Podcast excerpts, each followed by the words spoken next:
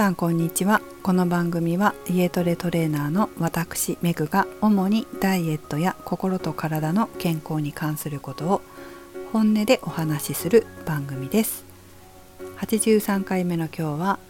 ダイエットに効率を求めるならをお送りします。今日うちの主人にメグさんってどんなトレーニングするんですかって誰にも聞かれないんだけどって言ってみたらそれは自分で自分から話してないからじゃないの？って答えが返ってきたのでたまには私のトレーニングの話もしようかなと思います。でじゃあどうしてこのタイトルなのかと言いますと私自身が効率的に効果的に、えー、トレーニングするのが好きだからです。でじゃあなんでダイエットにってつけたのかと言いますと私自身はもともと学生時代運動をしてこなかったんですね。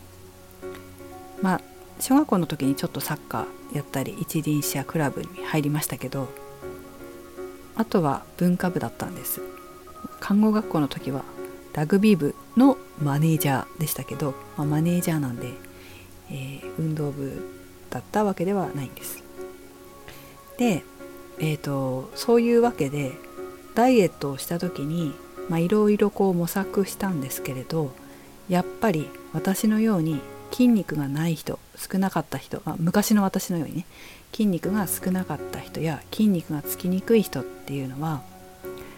効率的に痩せたかったらやっぱりさっさと筋肉つけることなんですよ。ただあのそれは筋肉が少ない人とか筋肉がつきにくい人の話であって女性ってあんまり筋肉つきにくいんですけど中にはたまにつきやすい人がいるんですよ。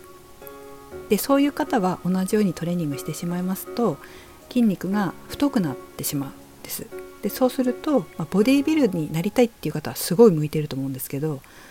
そうじゃなくて、まあ、女性らしい体でいいという方には筋肉太くなっちゃうとあんまりこう嬉しくないみたいなんですよね。まあ嬉しくないですよね。女性らしい体を求めてる人だったらね。だからその方の場合は私のようなトレーニングはもしかしたら不向きっていうか不向きの人が多いです。見てると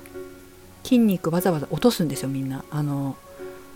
筋肉つきやすい女の人って女性らしい体になりたい時に筋肉を落とすんですよ。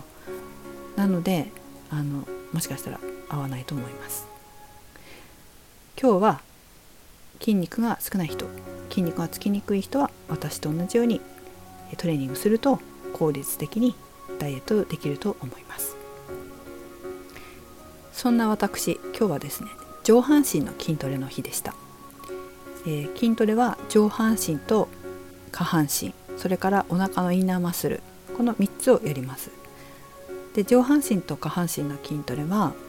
週に2回やります。まあ、上半身を2回下半身を2回ですね。で間を空けてちゃんと行います。コアトレは毎日やります。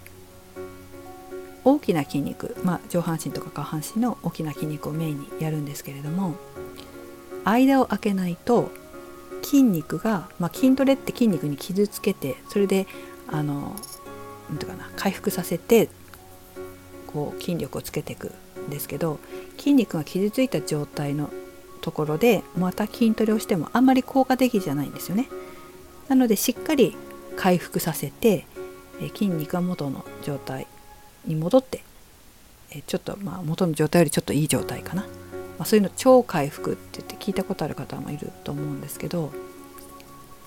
ちょっといい状態になったらまたやるっていう方が効果的に効率的に筋肉がつきます。まあ、筋力が上がります。なので、まあ、やりすぎてる方っていうのはかえって痛めたりとか筋力つきにくくなったりするので、まあ、ちょっと身に覚えのある方は少し間を空けてやってあげた方がいいかもしれません。2日3日くらい空けるといいかなと思います。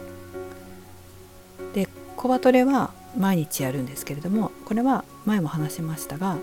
お腹の筋肉っていうのはつきやすく取れやすいなのでなるべくコンスタントにやる上半身の筋トレ終わったら次にコアトレ、まあ、下半身の筋トレ終わったら次にコアトレみたいな感じで必ず私はセットにして行っています。でトレーニングしない日有酸素運動の日が1日2日あるんですけどその時も必ずコアトレはやります。まあそれが効率的なトレーニングですね私にとっては。で、まあ、内容なんですが今日上半身の筋トレの日だったので、まあ、上半身に絞って話をしますけれども私自身は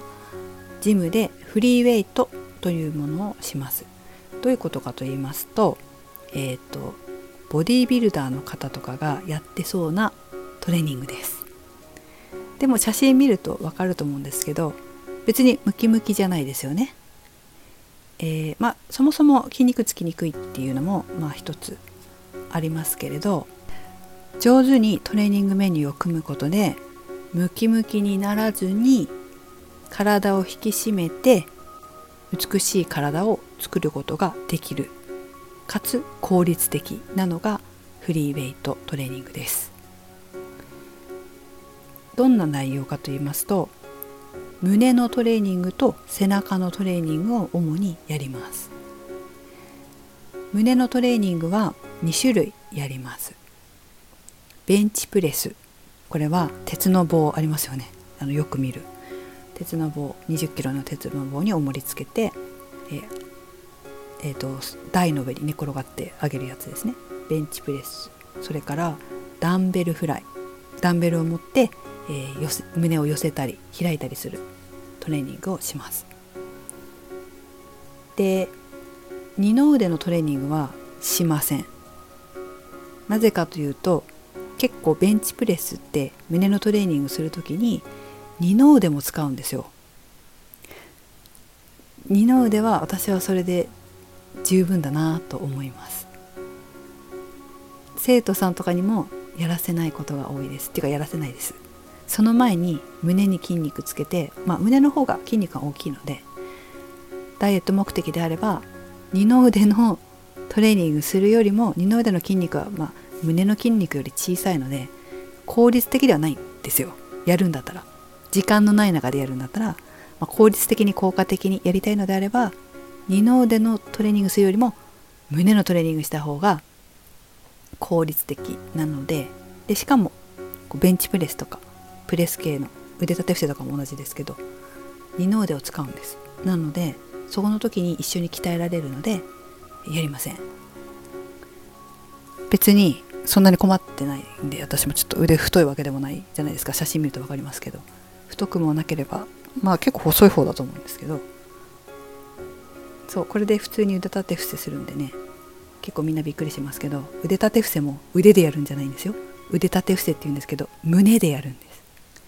胸でやるんですよ。そうすると腕が太くならずにまあ肩肩も使わないんですよ。ちゃんと胸で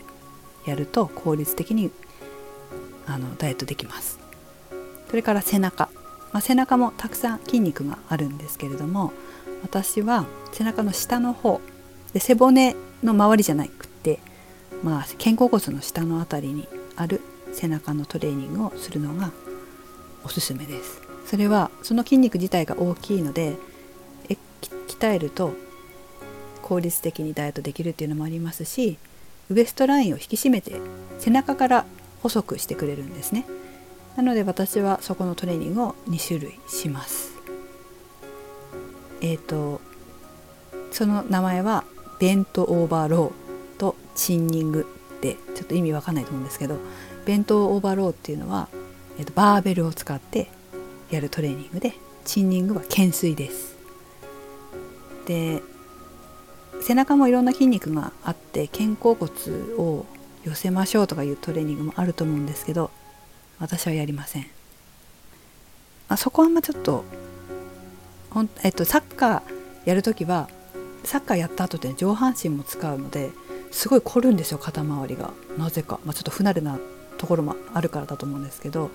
そういう時はちょっと肩甲骨周りのトレーニングも疲労回復のためにはやりますけどそれ以外の時はやらないです。その背中周りも下の方が引き締まった方が綺麗なボディラインになるので私はそこをやります。まあそんな感じですね、え、上半身は、まあ、まとめますと大きい筋肉。大きい筋肉をメインにやる方がダイエットには効率的。これはまあ一般的にあの普通言われることではある普通にもね言われてることではあるんですけれどもかつフリーウェイトでやるのがポイントです。なぜかと言いますとあのああいう重いものを持つ時ってどうしても体のバランスを取るのにお腹のインナーマッスルをしっかり使わなければいけないんですよ。そうしないと、まあ、腰痛めたりとか肩痛めたりとかするから必ずお腹のインナーマッスルをきちっと引き締めて行うのでそうするとお腹の筋肉もしっかり使えるんですよ負荷がかかってねそうするとそのお腹の筋肉もしっかりついて、えー、まあ、姿勢を姿勢をこう正す筋肉でもあるので姿勢が良くなったりとか代謝が内側から代謝が上がるのでそれもおすすめなんです。えーと、マシンとかもいいんですけどどうしてもフリーウェイトでやるよりも負荷がかかりにくいんですお腹に。それからスクワットラックでやるんですけどあじゃあごめんなさいスミスマシンかごめんなさいねスミスマシンっていうマシンがあって軌道が決まってるフリーウェイトのマシンがあるんですけどそれもあんまりお腹の力使えないので私はスクワットラックってさっきちょっと言っちゃったんですけどスクワットラックっていうベンチプレスとかスクワットとかするのでわざとやって効率的にお腹も使って大きい筋肉を使ってトレーニングしています。なかなか女性はそこに行きにくいんですけど本当は私はやった方がいいと思う、まあ、今ちょっとパーソナルトレーニングジムでやらないかもしれないから私みたいなパーソナルトレーニングジム普通のスポーツクラブだとパーソナルトレーニングやってんのかな？やってるところがあればトレーナーさんに言うと喜ぶから。きっと。まあ普通やるんだけど男の人でもこう女のクライアントさんに普通にこういうねフリーウェイトやらせる人多いんですけどこういうのねやった方がいいですよ。効率的に筋肉をしっかりつけて上半身それからインナーマッスルしっかり使うことで、えー、効率的に痩せられます。はい。私のトレーニングは本当に効率と効果を求めているトレーニングです。こんな感じですが意味が分かりましたでしょうか？私はこういうトレーニングを日頃からしています。今日は上半身の話をしましたけどまた詳しく他の時に下半身とかコアトレの話とかストレッチの話をしたいなと思います。最後までお聴きいただきありがとうございました。めぐでした。